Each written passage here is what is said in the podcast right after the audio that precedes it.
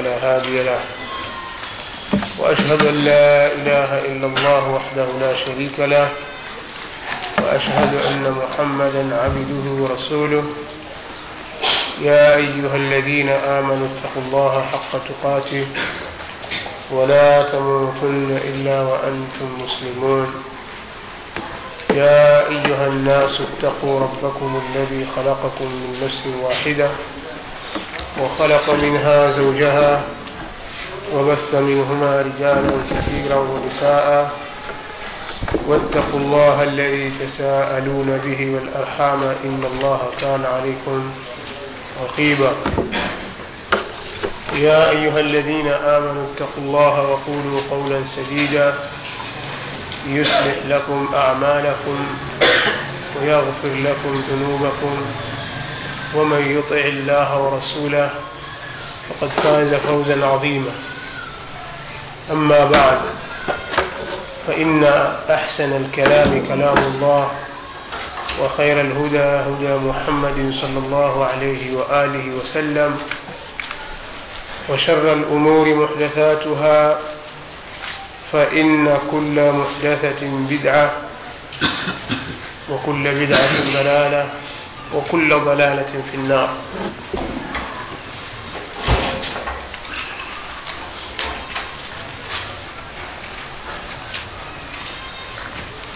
قبل ya kuendelea na darsa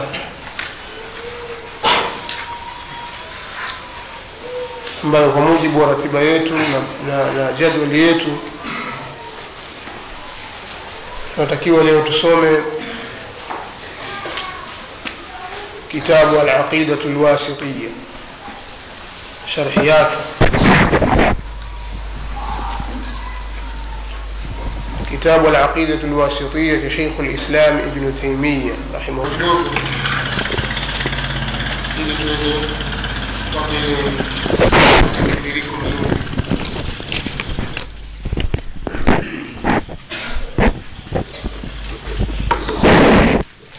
يقول شيخ الإسلام ابن تيمية رحمة الله تعالى عليه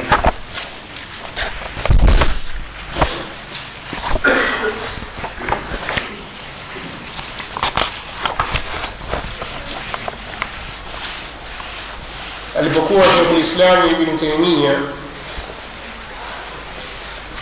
anataja adilla kutoka kwenye sunna za mtume sal llahu alehi wasallam katika mambo mbalimbali ya itiqad maana ameanza na adillati ya quran min alkitab yani adillatu min alkitab aladillatu min alkitab baada ya kumaliza akaanza aladillatu min alsunna min sunnati rasulillahi sal llahu alaihi wasallam akataja mambo mengi yanayohusiana na itikadi ya ahli sunnati waljamaa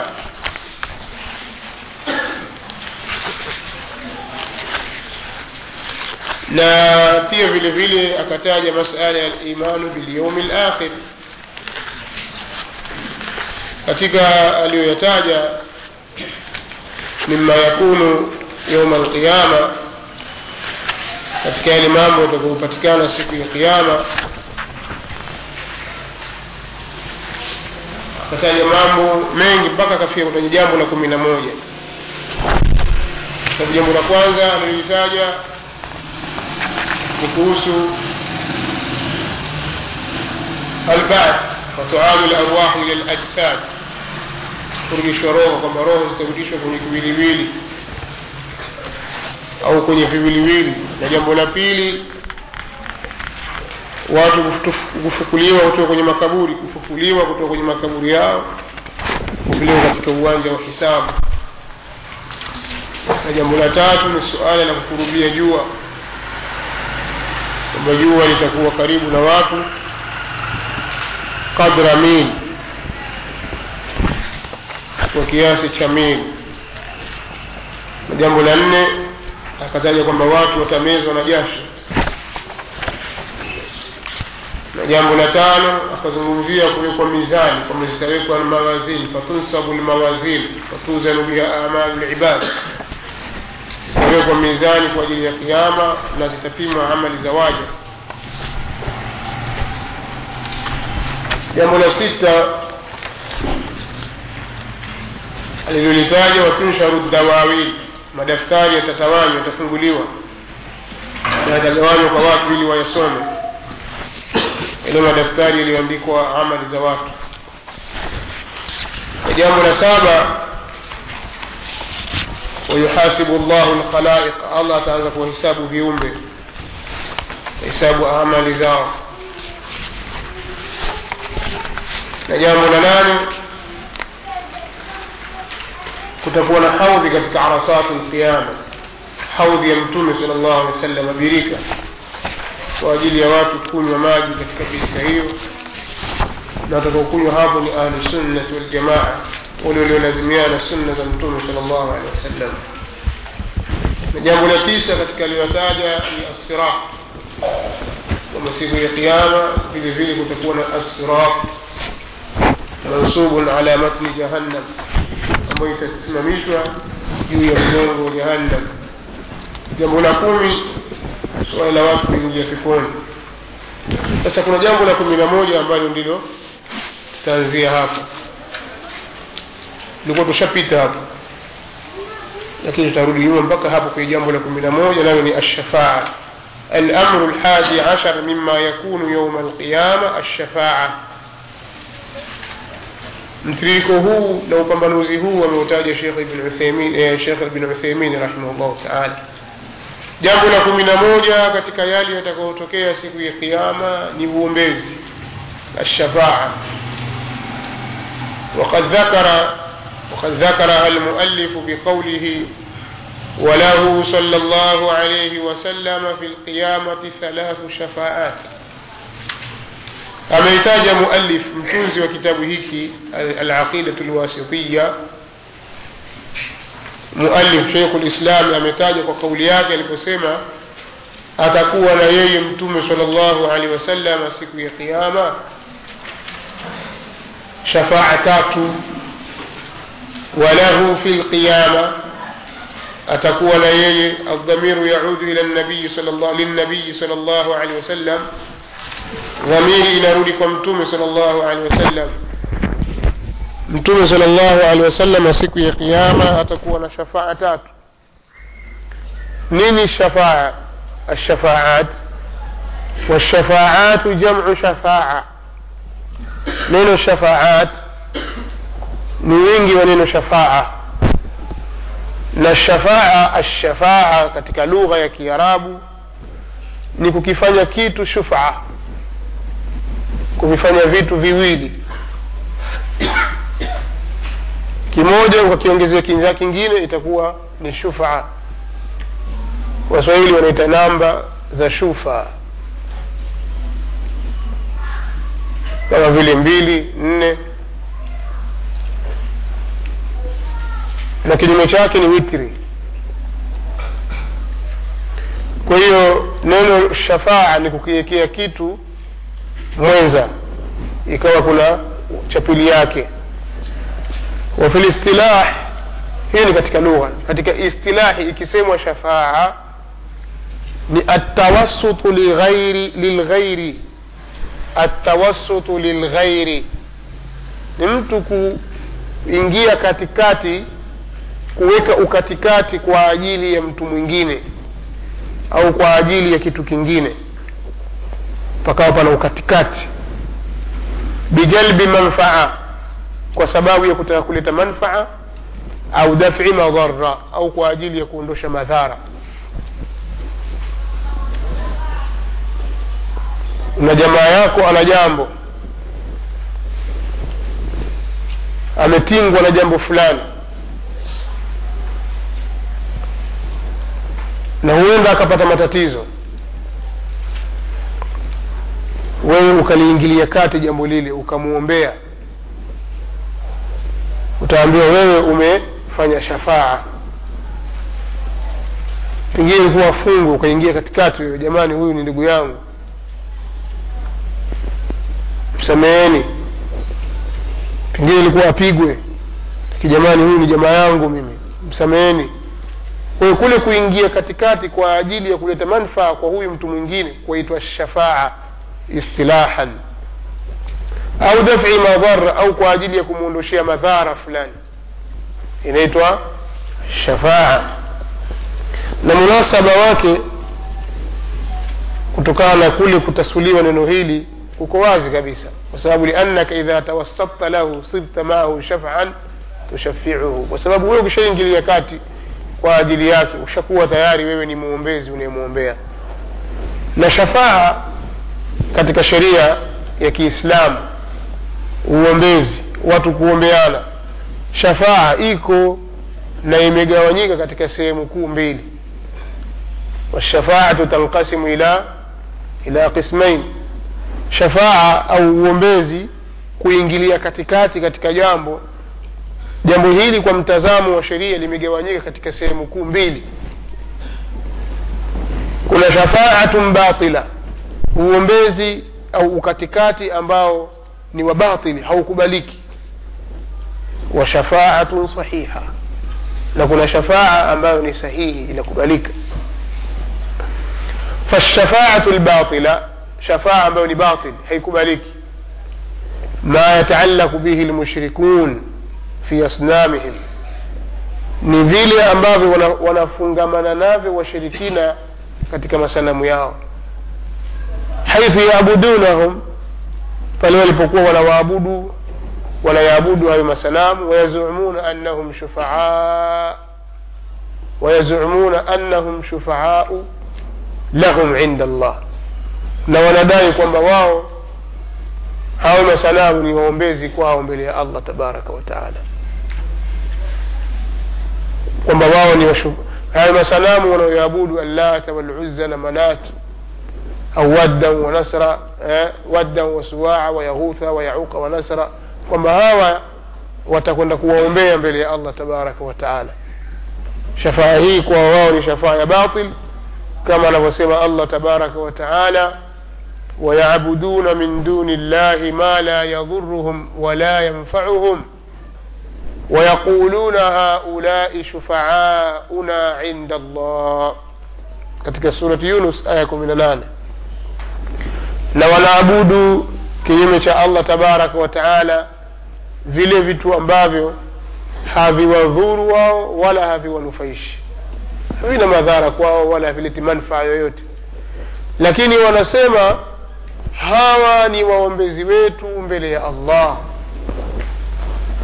wakiulizwa limadha taabudunahum wanasema ma nabuduhum illa liyuqaribuna ila llahi zulfa. Sisi hatuwaabudu wao isipokuwa tunachokifanya sisi tunawaabudu wao ili watukurubishe sisi tupate ukaribu zaidi kwa allah. Kwa sababu hawa ni watu wema watu wazuri au hizi ni picha na ni sana, haya ni masanamu ya watu waliokuwa ni watu wema. Kwa kwa sababu ni wema mbele ya allah tabaraka wa taala sisi tunatarajia kutokana na baraka zao watatuombea huko mbele ya allah tabaraka wa taala. Kwa hiyo tunawatanguliza hawa sisi. Kwa kuwa ni mabwana wakubwa sisi tunawatanguliza wao kwanza kwa tukiwatanguliza wao wao watatuombea mbele ya allah tabaraka wataala kwa hiyo wanaweka katika ibada zao ukatikati watu wa kuwaombea. Shafaa ya sampuli hiyo ni shafaatun batila la tanfa. Kama yaqulu llahu taala fama tanfauhum shafaatu lshafiin hautawasaidia wao uombezi wa wenye kuombea kwa hiyo kuna shafaa ambayo ni batila isiyofaa kabisa na wala haitanufaisha chochote. Na kuna shafaa ambayo ni sahiha inayokubalika makbula nayo hii ina masharti matatu. Shafaa hiyo shafaa inayokubalika kisheria ina masharti matatu. Sharti la kwanza ridha llahu ani shafii ni allah kumridhia yule mwombezi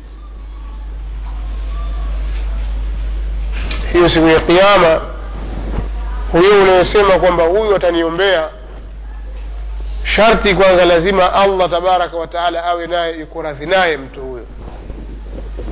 Na wajuaje mwanadamu huyu si katika ambia wala haikuja nafsi kwamba yeye ni katika walioridhiwa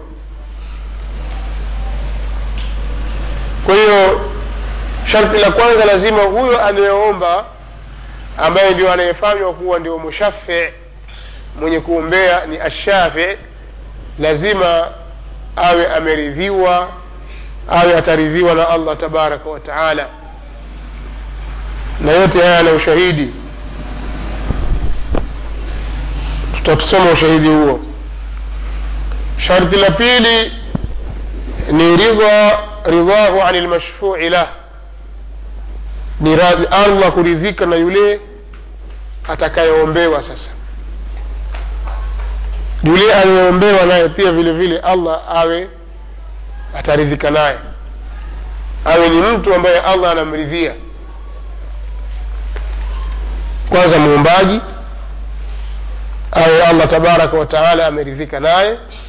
Pili huyu anayeombewa naye pia vile vile awe ni katika wale ambao allah tabaraka wataala amewaridhia.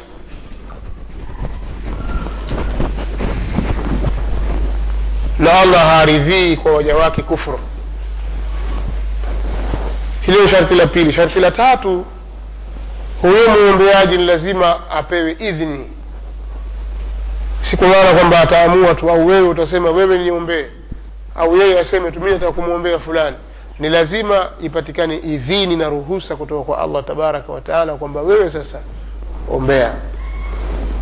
Na ridhaa au idhni haitakuwa ila baada ya kuwa yule anayeomba ameridhiwa kadhalika yule anayeombewa ameridhiwa na allah tabaraka wataala na ushahidi wa hilo mara mtu akaona kwamba watu wasema tu mmetoa wapi hilo lina ushahidi kwenye quran katika aya ishirini na sita ya suratu najmi allah tabaraka wataala anasema wakam min malakin fi lsamawati la tughni shafaatuhum shaia illa min badi an yadhana allahu liman yashau wayarda وكم من ملك في السماوات لا تغني شفاعتهم شيئا إلا من بعد أن يأذن الله لمن يشاء ويرضى. لملائكة وانغاتي وليوك وانبنغوني يعني وينك كثير كم خبرية إيه؟ خبرية إنما أنا كثير وكم min malakin fi lsamawati ni malaika wangapi? Ni malaika wengi walioko mbinguni. La tughni shafaatuhum shaia hazitasaidia hautasaidia uombezi wao kitu chochote. Hautaweza kumsaidia yoyote uombezi wao. Illa min badi an yadhana llahu liman yashau wayarda isipokuwa baada ya kutoa idhni allah kumpa yule anayemtaka na baada ya kuwa amemridhia kwa hiyo hakusema hapa liyarda lshafi au liyarda lmashfuu faatlaq allah akaiachia tu fiili hii wayarda pamoja na kwamba inaweza ikavuka kile ambao kwa mafuul lakini akaacha tu hivi hivi wayarda wayarda liman wayarda an man wayarda an lshafii wayarda an lmashfuu liyashmala kila nawaini kadhalika allah tabaraka wataala anasema katika suratu taha katika aya mia moja na tisa yaumaidhin la tanfau lshafaa siku hiyo ya qiama uombezi hautasaidia kitu qiama ile shafaa haitasaidia kitu illa man adhina lahu rrahman isipokuwa yule ambaye allah amempa idhni waradhiya lahu qaula na akawa ameridhika kwake yeye kwa kauli إلا من رضي إلا من أذن له الرحمن. إسبقوا يلي أم بايا أم إذني لا الله مينج ورحمة ورضي له قولا أنا كرذيك وكيك وقولي كوا رزيك أنا قولي كذلك الله تبارك وتعالى كتك سورة الأنبياء آية شرنان نسمى ولا يشفعون إلا لمن ارتضى حواته بيا اسفكوك وهم بيا والي أما الله تبارك وتعالى أم ورزيك huyo shafaa uombezi kiyama siku ya kiama utakuwepo lakini una masharti. Mtume sal llahu alehi wasalama yeye atakuwa na shafaa kubwa tatu. Kuna ashafaa inaitwa ashafaatu ludhma shafaa kubwa kuliko zote. Liahli lmauqifi hii ni maalum kwa ajili ya watu wote watakaosimama qiama na ndio hapo ni katika ma- maqam ambayo inaitwa almaqamu lmahmud shafaa ya pili ni shafaa ya mtume saa salama liahli ljanna liyadkhulu ljanna ni uombezi wake mtume sala llahu alehi wa sallam kuwaombea watu wa peponi waruhusiwe kuingia peponi والشفاعة الثالثة في من استحق النار ألا يدخلها شفاعة تاتو ni uombezi wa mtume salllahu alehi wasallam kwa wale ambao wamestahiki kuingia motoni. Mtume sala aa salam atawaombea wasiuingie. Wa fi man dakhalaha yakhruja minha. Pia vile vile atakuwa na shafaa ya kuwaombea wale waliouingia watolewe. Mtume saa salama atakuwa na uombezi. Na hii ndio itikadi sahihi ya ahlisunnati waljamaa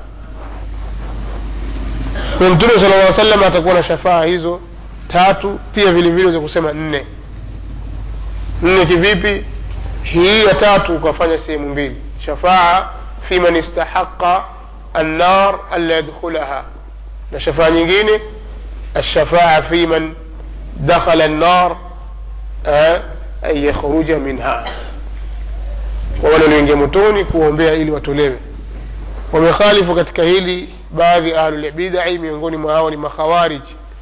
Wakapinga shafaa ya mtume sal llahu alaihi waalihi wasallam na yote ni kutaka kukimbilia katika ile madai yao ya kwamba aliingia motoni hatatoka tena.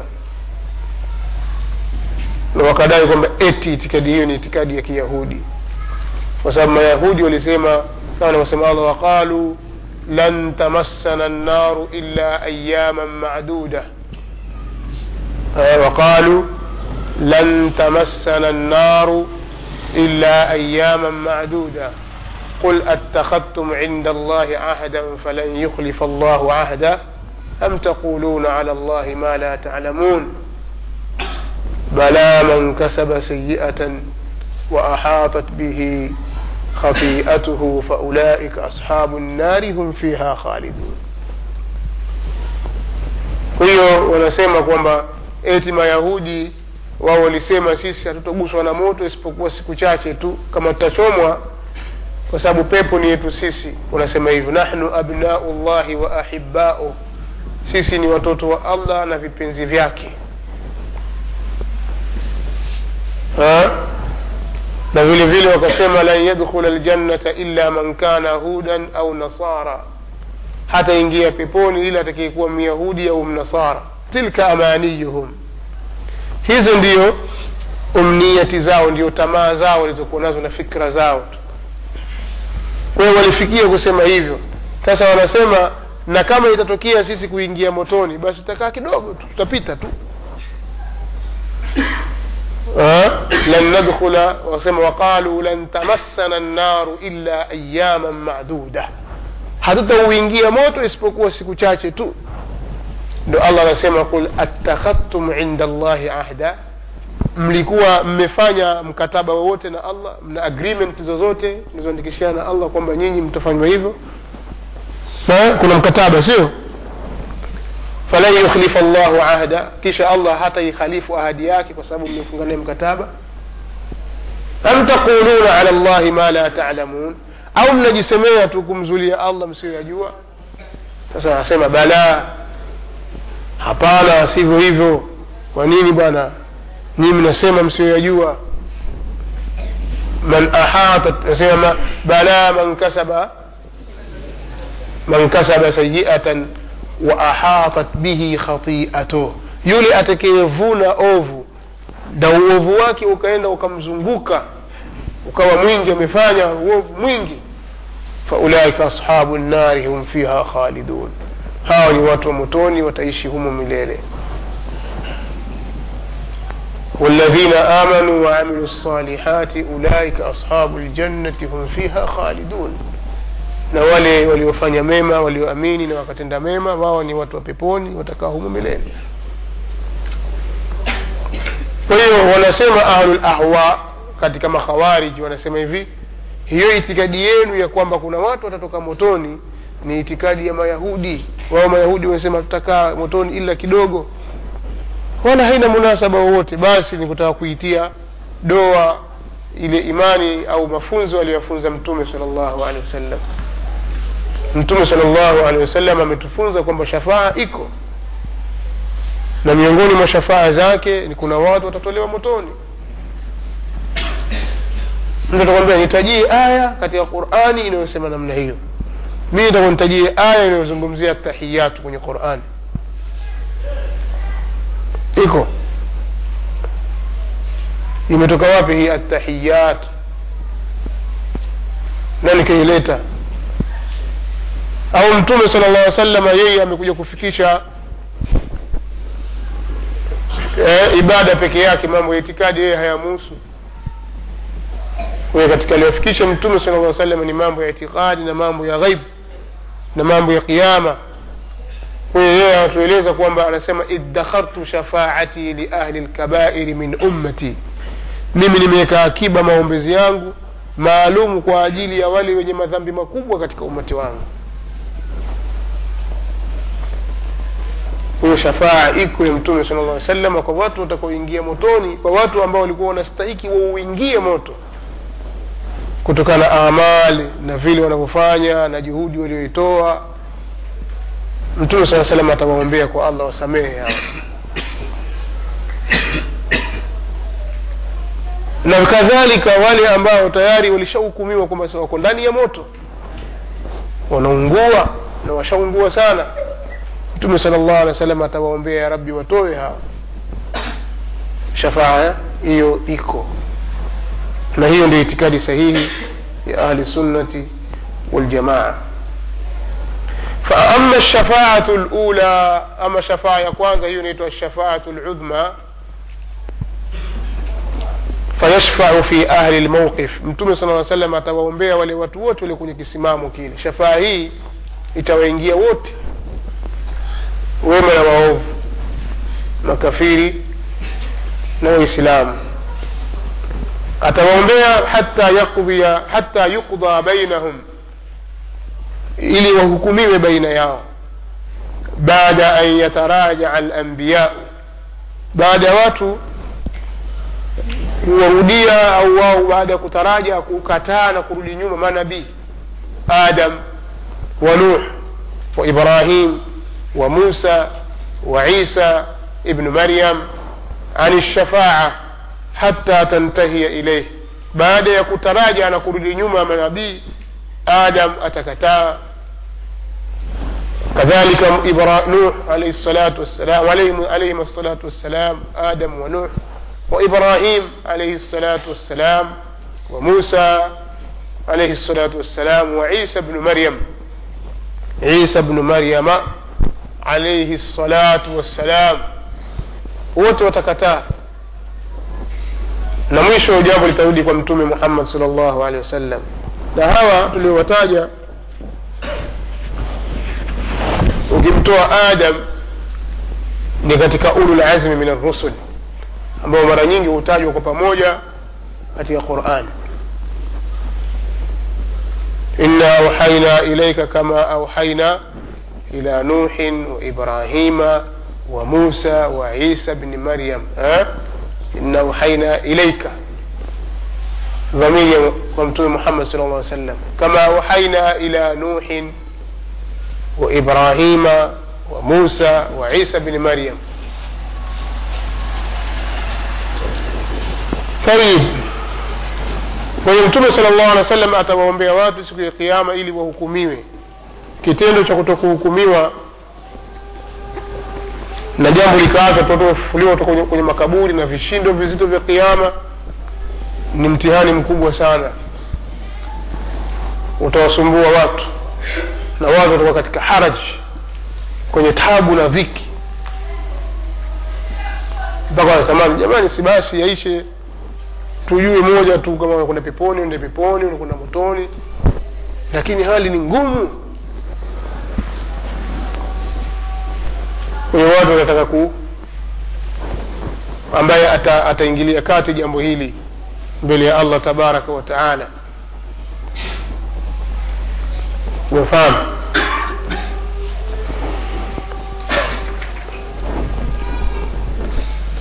akifuatwa nabiullahi adam alaihi salatu wassalam hadithi imekuja imepokewa na bukhari na muslim kutoka kwa abu hureira radiallahu anhu kwamba mtume sala llah salam amesema ana sayidu annasi yauma alqiyama.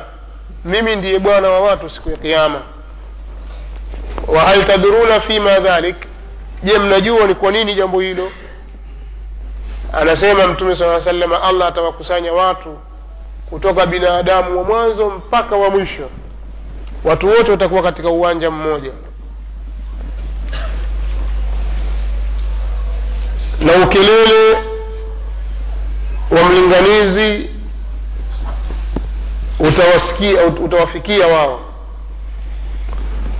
Wataona sana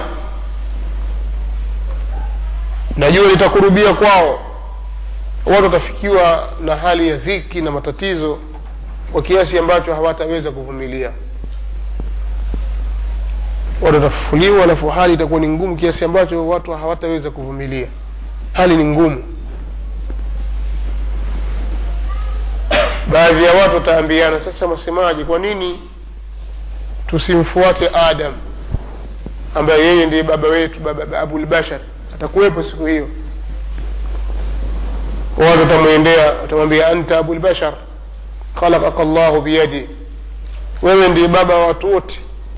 Allah amekuumba kwa mkono wake wanafakha fika min ruhi na amepulizia kwako wewe kwa roho yake amekutia roho yeye waamara almalaikata fasajadu lak na amewaamrisha malaika wak- wakasujudi kwa ajili yako wewe ala tara ila ma, ila ma nahnu fihi huoni hali tulionayo adam alaihi salatu wassalam atawaambia inna rabbi qad ghadiba alyauma ghadaban lam yaghdab qablahu آه، مثله ولن يغضب بعده مثله sema mola wangu leo ameghadhibika ghadhabu kali sana kubwa hajawahi kughadhibika kabla yake mfano wa hivi mfano wa siku ya leo na hata ghadhibika tena baada ya siku hii ya leo mfano wa ghadhabu hii aliyonayo Kisha atataja kwamba mimi amenikataza kula ule mti allah tabaraka wataala alimkataza adam وقلنا يا آدم اسكن أنت وزوجك الجنة وكلا منها رغدا حيث شئتما ولا تقربا هذه الشجرة فتكونا من الظالمين tukasema kumwambia adam ewe adam ishi katika hiyo janna wewe na mke wako. Ingieni mshini humu ndani katika ardhi hii katika janna hii wewe na mke wako. Na kuleni katika ardhi hiyo katika katika bustani hiyo na pepo hiyo. Chochote mnachokutaka kwa wasaa kabisa isipokuwa mti huu tu. Kuna kila sampuli za za vyakula na matunda. Kuleni vyote kitu kimoja tu msiule mti huu fala taqraba hadhihi lshajarata fatakuna min aldhalimin faazallahuma lshaitanu anha shetani akawatelezesha wakateleza فأزلهما الشيطان عنها فأخرجهما مما كان. آه، فأزلهما الشيطان منها فأخرجهما مما كان فيها مما كان nimesema aya imekuja faazallahuma shaitanu anha sio eh?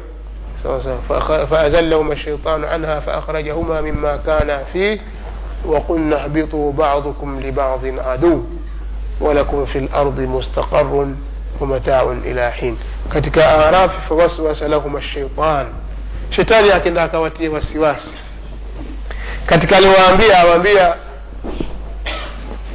hivi sikufahamisheni ala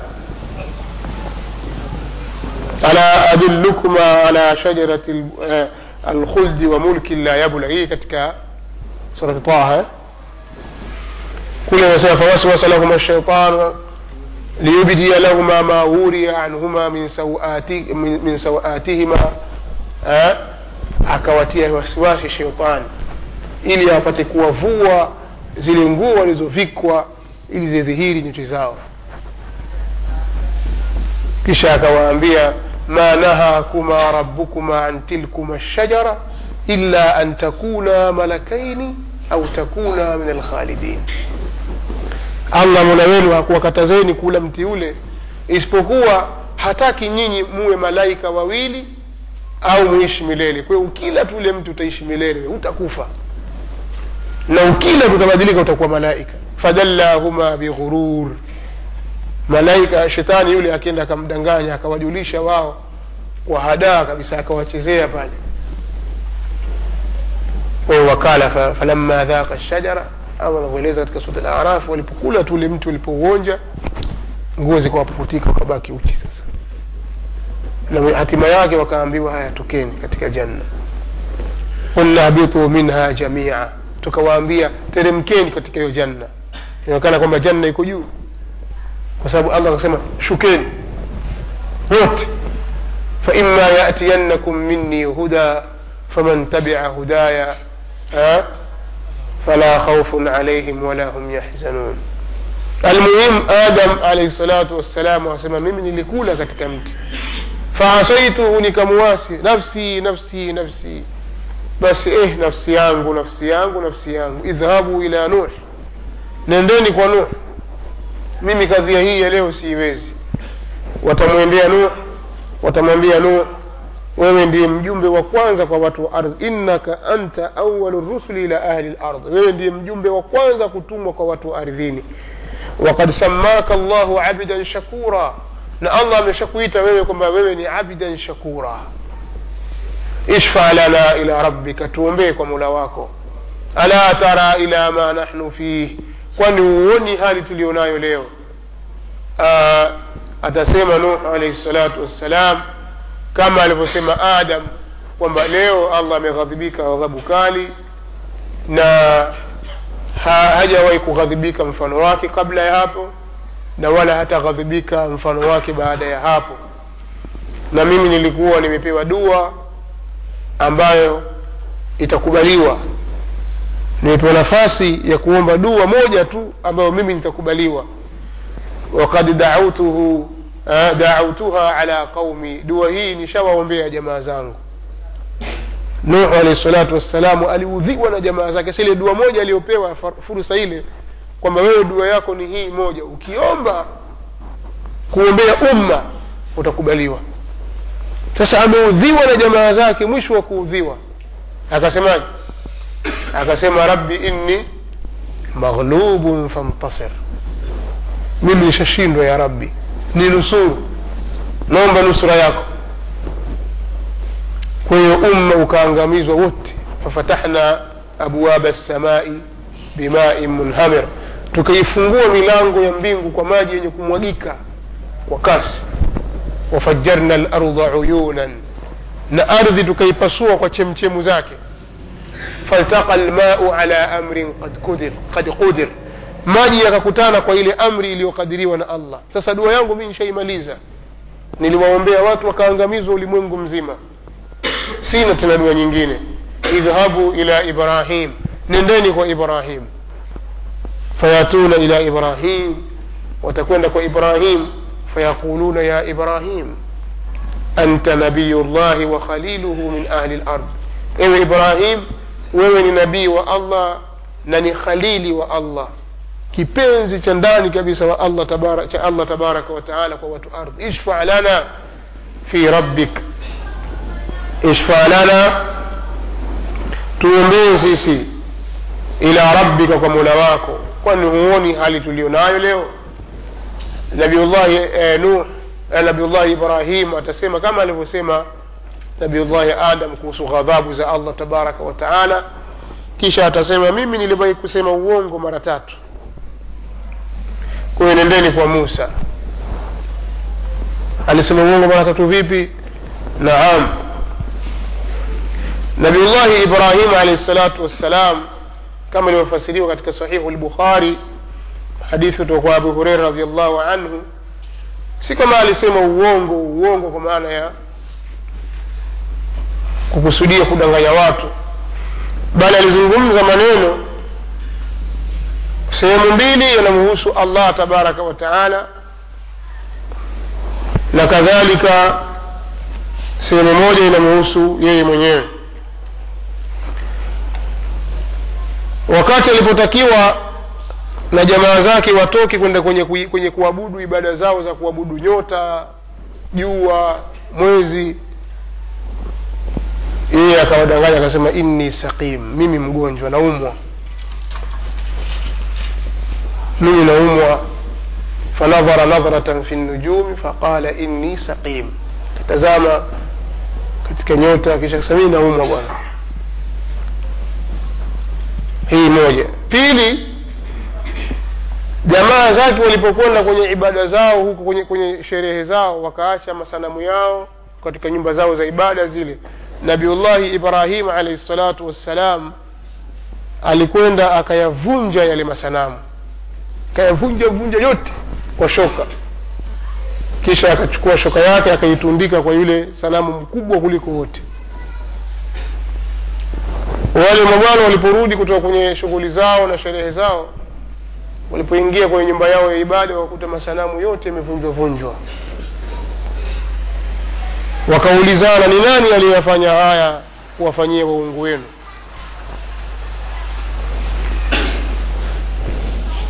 Wakaulizana lakini wakupata jawabu. Mwisho kuna mtu akasema kuna kijana tumsikie kijana mmoja yadhkuruhum yuqalu lahu ibrahim. Inaonekana alikuwa si maarufu sana. Alikuwa akiwabeza na akiwataja vibaya hawa waungu wetu. Huyu kijana anaitwa ibrahim kwayo cha kufanya mwiteni ibrahim mbele za watu wote kadam- ka- kadamu nnas huenda akatoa jawabu akaeleza ni nani kafanya habari hii wakamleta nabiullah ibrahim wakamwambia "A- a- anta faalta hadha ha?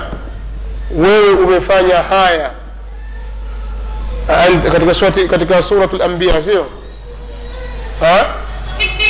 أأنت فعلت هذا بآلهتنا؟ يا إبراهيم وين دي وليفني هايا وفني وونغويت إبراهيم قال بل فعله كبيرهم هذا فاسألوهم إن كانوا ينطقون aliwafanya haya ni huyu mkubwa wao ndio kawachinja huyu. Huyu ndio aliwavunja vunja hawa wenzake. Hebu waulizeni ikiwa hawa wanaweza kusema. Nabiullahi ibrahimu awaambia wale watu jamaa zake kwamba wewe si wewe ndio umefanya hivi? Akasema hapana sikufanya mimi. Hili jikubwa hili lenye shoka wale shoka pale hili ndio limewachinja chinja na kuwasaga wasaga wenzake. Sasa hebu ulizeni kama ikiwa hawa waweza kusema. Wakakaa wakatafakari. Hii katika surat sadi eh? Ambia katika surat sadi imekuja vipi?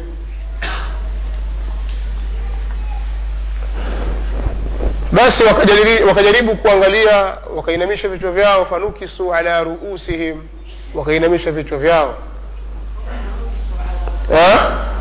Thumma nukisu ala ruusihim. Kisha wakainamisha vichwa vyao. Kisha wakaibuka wakamwambia "Ah, wewe ulijua kwamba hawa hawasemi ndio maana ukafanya hivi.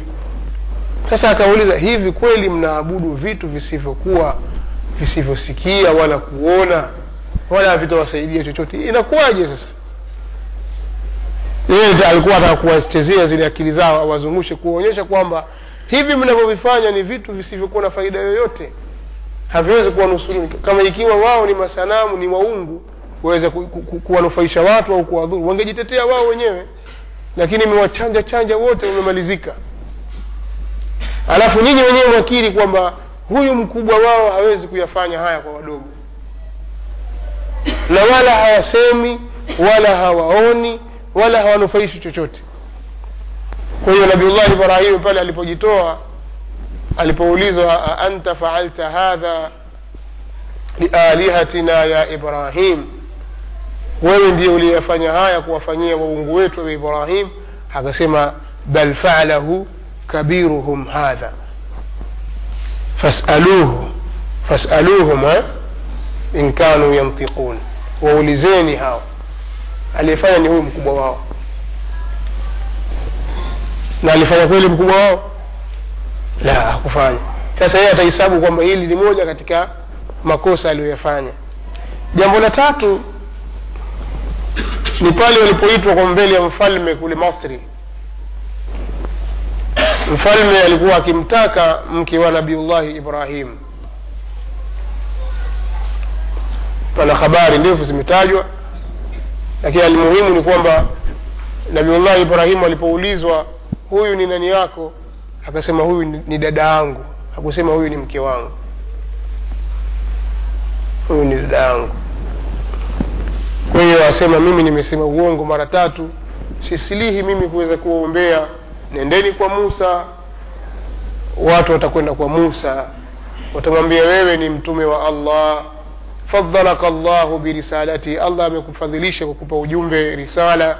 Wabikalamihi ala nnas la eh, amekupa risala. Wabikalamihi na amekufadhilisha wewe kwa kuzungumza na yeye. Kwa sababu allah amezungumza na musa alaihi salatu wassalam ishfa lana ila rabbik tuombee kwa mula wako. Huoni hali tulionayo musa alaihi salatu wassalam atasema kama yale alitanguliza kusema nabiullahi adam. Kisha akasema inni qataltu nafsa inni qad qataltu nafsan lam umar biqatliha. Niliwahi kuiua nafsi ambayo sikuamrishwa kuiua. Fawakazahu musa faqada alaih musa alimpiga ngumi ule mkibti akamuua kwa hiyo asema pia mimi nimeua kwa hiyo nendeni kwa isa watakwenda kwa isa watamwambia isa wewe ni mjumbe wa allah na kalima ya allah ambayo allah aliingiza kwa maryam na ni roho itokayo kwake na ulizungumza na watu ukiwa wewe bado mtoto mchanga tuombee kwa allah. Hali imekuwa ni tete ngumu atasema kama alivyosema ya adam yeye hatataja dhambi yoyote isipokuwa atasema nendeni kwa muhammad mtume muhammad salllahu alaihi wa alihi wasallam na manabii wote kila anayeambiwa anasema nafsi nafsi nafsi watamwendea mtume muhammad salllahu alehi wasallam watamwambia anta rasulullah wa khatamu lambiya وقد غفر الله لك ما تقدم من ذنبك وما تأخر wewe ni mtume wa allah na ni mwisho wa mitume na allah amekwisha kusamehe makosa yako yaliyotangulia na yatakokuja baadaye tuombee kwa allah tabaraka wataala kutokana na hali tuliokuwa nayo. Mtume sal llahu alehi wasallam ataondoka atakwenda mpaka chini ya arshi atasujudu atamwambia mula wake atamlilia mula wake subhanahu wataala ataanza kumsifia na allah atamfungulia sampuli mbalimbali za sifa ambazo atamsifia allah tabaraka wataala sifa ambazo hajawahi kusifiwa allah na kiumbe yoyote. Kisha allah atamwambia ya muhammad ارفع رأسك. يعني ننوك تشاكو. سل تعطى. سل تعطى. أمبا وتبيوى واشفى تشفع. نومبيا وتقبلي وومبزي واكو. متوم صلى الله عليه وسلم أتبا أمبيا واتو. نا وقت هو watuwote walioko katika موقف watamsifu mtume muhammad sal llah alaihi waalihi wasallam ndiye almaqamu المحمود. وليو ذي الشهابة نادر ستكفوتية إن شاء الله تصوم الشفاعة الثانية شفاعة يبيلي أما يمتم صلى الله عليه وسلم يقول آه ناوني شفاعة ياكي كوات وبيبوني إلي وينجي بيبوني ونسأل الله تعالى أن يجعلنا منهم فليؤذن المؤذن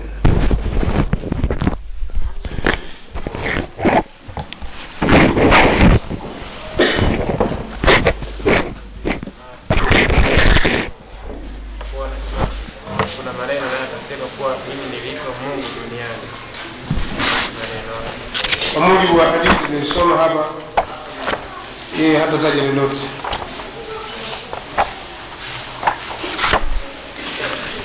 Hatataja kitu chochote.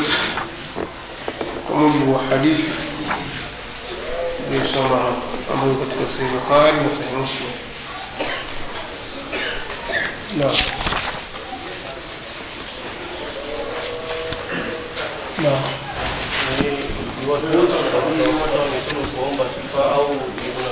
baadhi ya inaonekana ni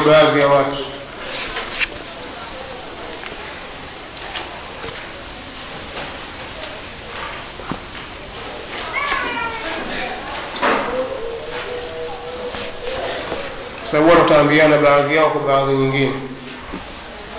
Naam.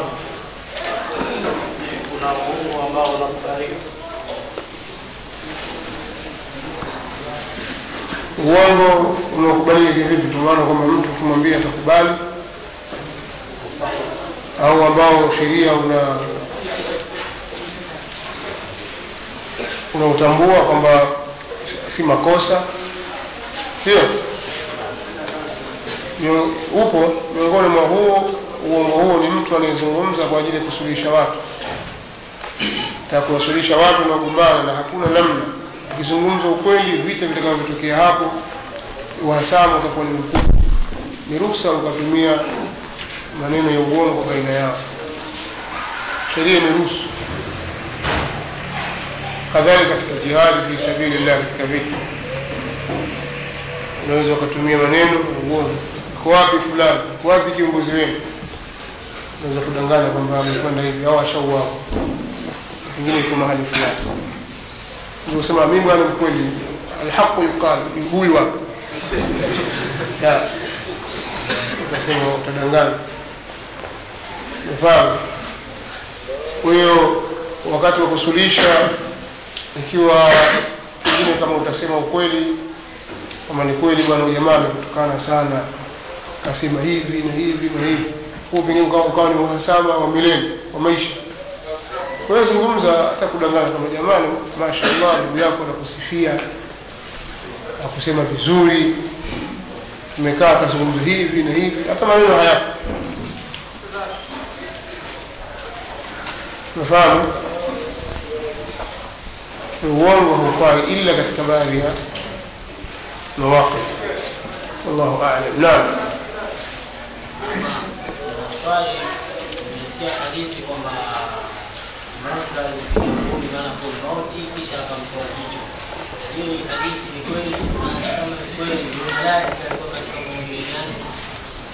hayo ni kweli. Masala ya kwamba musa alimpiga ngumi malakul mauti hiyo ni kweli. Hadithi imethibiti lakini yatakuja hayo sio katika mlango wake leo. Leo tu katika mlango wa shafaa. La.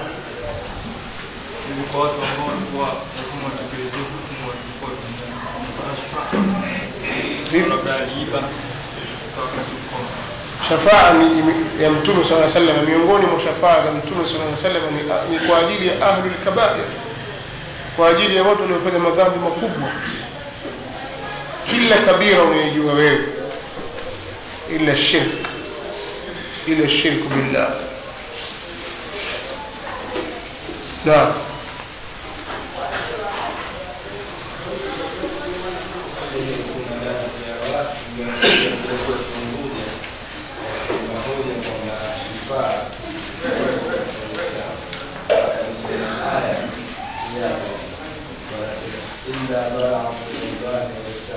إلا بلاغا من الله ورسالاته. أها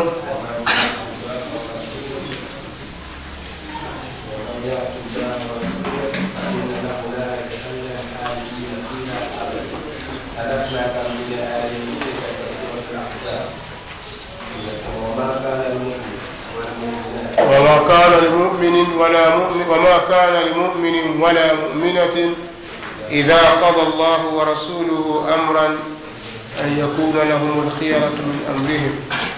ومن يعص الله ورسوله فقد ضل ضلالا مبينا. نعم.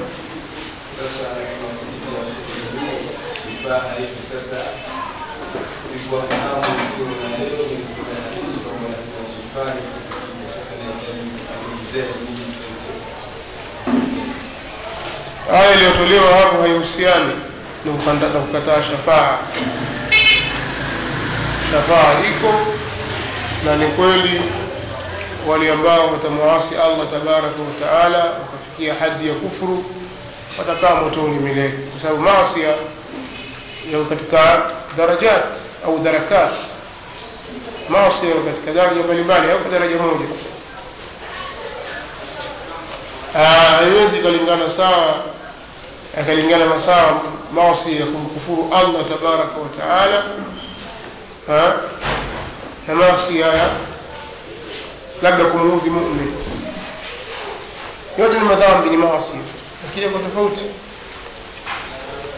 Huwezi kufananisha shirku billah na kuiba kalamu. Muudhi mtu kalamu yake. Ni tofauti. Yote ni maasi lakini yako tofauti. Kwa hiyo uh, aya zinapokuja kwa itlaq man yasi llaha ورسوله فقد ضل ضلالا مبينا. Kimwasi allah na mtume wake amepotea upotevu wa wazi. Bila shaka ndo hivyo. Upotevu wa wazi. Lakini pia inaangaliwa kadiri ya maasi kwa mujibu wa hadithi nyingine za mtume sallallahu alaihi wasallam. Yako maasi ya mtu akiyafanya anakuwa kafir. Na yako maasi ya mtu akiyafanya anabaki ndani ya uislamu kwa hiyo hapa mtu atakapokuwa ameasi katika maasi ya kumtoa katika uislamu huyo hatapata shafaa ya mtume muhammad salllahu alehi wasallam wala shafaa ya mwingineo. Kafir fama tanfauhum shafaatu shafiin. Makafiri au makufari hautawasaidia wao uombezi wenye kuombea. Lakini wale ambao hawakutoka katika uislamu kwa maasia yao na vitendo vyao au kwa itikadi zao au kwa kauli zao wako ndani ya uislamu bado wale ndio watakuwastahili kupata shafaa. Na ndio maana allah akasema wala yashfauna illa liman irtada na wala hawatawaombea illa wale ambao allah amewaridhia. Sasa ikiwa wewe ni muislamu uko safi una makosa tayari uingie peponi waombewa ili viweje ima itakuwa shafaatu ludhma au shafaa nyingine tabaki wale wenye maasi sasa. Mtume saa salam asema idakhartu shafaati liahli lkabairi min ummati. Nimeweka akiba uombezi wangu kwa ajili ya watu wenye madhambi makubwa katika umma wangu. Kwa shafaa iko. Kama vile tunavyoambiwa tuamini kitabu basi kadhalika tuamini na sunna أن السنة يقيد تقيد القرآن وتبينه وتوضحه وتفصله سنة يقيد القرآن والقرآن ويقول موجب وآيات لأحاديث شفاعة إيكو لكنا وقت وتنجيه كتك موت وتتليوه وشفاعة. المتومة أو المتومة للصالحين. ولا هيكين قال لآيات من الصنة لا.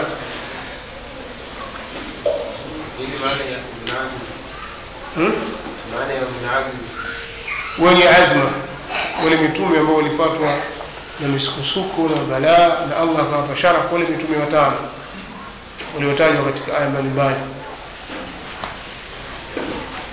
wanaitwa ulu lazmi min arrusul إنا أوحينا إليك ناني محمد كما أوحينا إلى نوح وبيل إبراهيم وتاتو وموسى وعيسى ابن مريم. katika ahzabi nimekuja hivyo ahzabi nimekuja hivyo waidh akhadna mithaqa nabiyin وإذ أخذنا من النبيين ميثاقهم ومنك. وإذ أخذنا من النبيين ميثاقهم ومنك. ومن نوح وإبراهيم وعيسى أو موسى وعيسى بن مريم وأخذنا منهم ميثاقا غليظا. وأخذنا منهم ميثاقا غليظا. كسورة آه الأحزاب. كتك الشورى نقول إنا أوحينا إليك. kwa manabii watano wametajwa ulul azmi min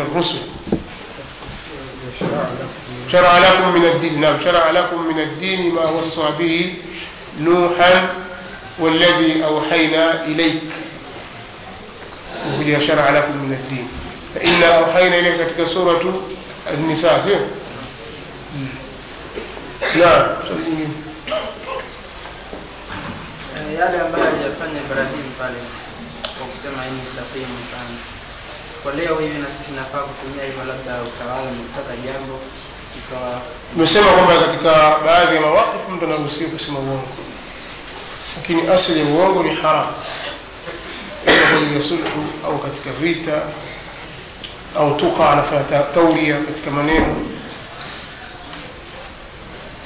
Mtu akasema mimi mgonjwa. Akusudia mgonjwa wa moyo. Kimaana. Lakini yaminuka ala man yusaddiquka zamiluka au akhuk kama anavyosema mtume sal llahu alehi wasallam. Kwa mfano mtu anakuja akwambia naomba pesa. Kusema sina pesa. Sina pesa. Ukaishiria kwamba katika mfuko huu mimi sina pesa. Lakini huku ziko. Katika wallet yako iko hujaambiwa kwamba umesema uongo. Una ishara za tauria umezifanya da sina pesa bwana. Lakini ukisema hapa sina pesa kabisa utakuwa umesema uongo. Lakini pia ukisema wallahi wabillahi sina pesa. Yani wallahi wabillahi sina pesa. Ukileta kiapo basi kiapo kile kitakuwa kwa ile maana ambayo yule ndugu yako ameichukulia amjanielewa narudie tena. Uki, ukishasema wallahi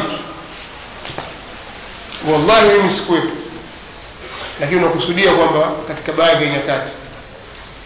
Au wallahi wabillahi mimi sina pesa. Kile kiapo ukishaingiza kiapo tu basi kiapo kile kitakwenda kwenye ile maana sio ile maana uliyokusudia wewe kwenye ile maana anayoifikiria yule ndugu yako mbona mwelewi ushaelewa mtume saa salam anasema no yaminuka ala ma sadakaka bihi. Akhuka kitu kimetoka kama qala sallallahu alaihi wasallam hadithi sahihi. Kiapo chako kwenye ile maana ambayo amekusadikisha ndugu yako. Kwa hiyo unaweza ukatumia tauria eh, tauria ni maneno mawili. Katika balagha iko fani hii kuna mlango huu. Tauria maneno mawili au vitu viwili. Moja ina maana ya mbali na moja ina maana ya karibu. Ikawa wewe sasa wakusudia maana ya mbali sio ile ya karibu. Mfano mtu akisema ya sayida haza lutfa lahu lbaraya abidu anta lhusainu walakin jafaka fina yazidu neno yazid إذا بالجملة من فعل مضارع يصير زاد يزيد. لأنه يزيد بدي لم ممكن يزيد. كثير. فسهروا بسوريا ولكن جفاك فينا لا يزيد. يا سيدا له يا سيدا حاز لطفا له البرايا عبيده anta alhusain walakin jafaka fina yazid tajwa husain husain na yazid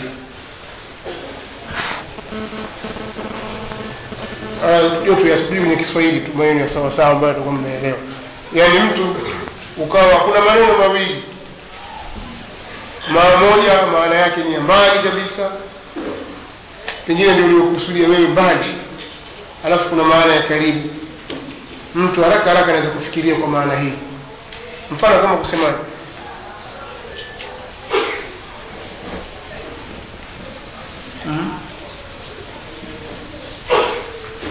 wazungumza maneno maneno yana- yana deep yako ndani kabisa na maana ya ndani ya mbali kabisa. Lakini pia na maana ya juu. Wewe unazungumza maneno lakini umekusudia mbali kabisa lakini mtu anaweza kaelewa kwa maana ya juu tu ikawa tayari kadhia imeisha vile unavyotaka wewe umemchenga kimaneno. Umezungumza kwa mafumbo. Kama kusemaji mathalan? Au kiswahili pia mjue? Hmm.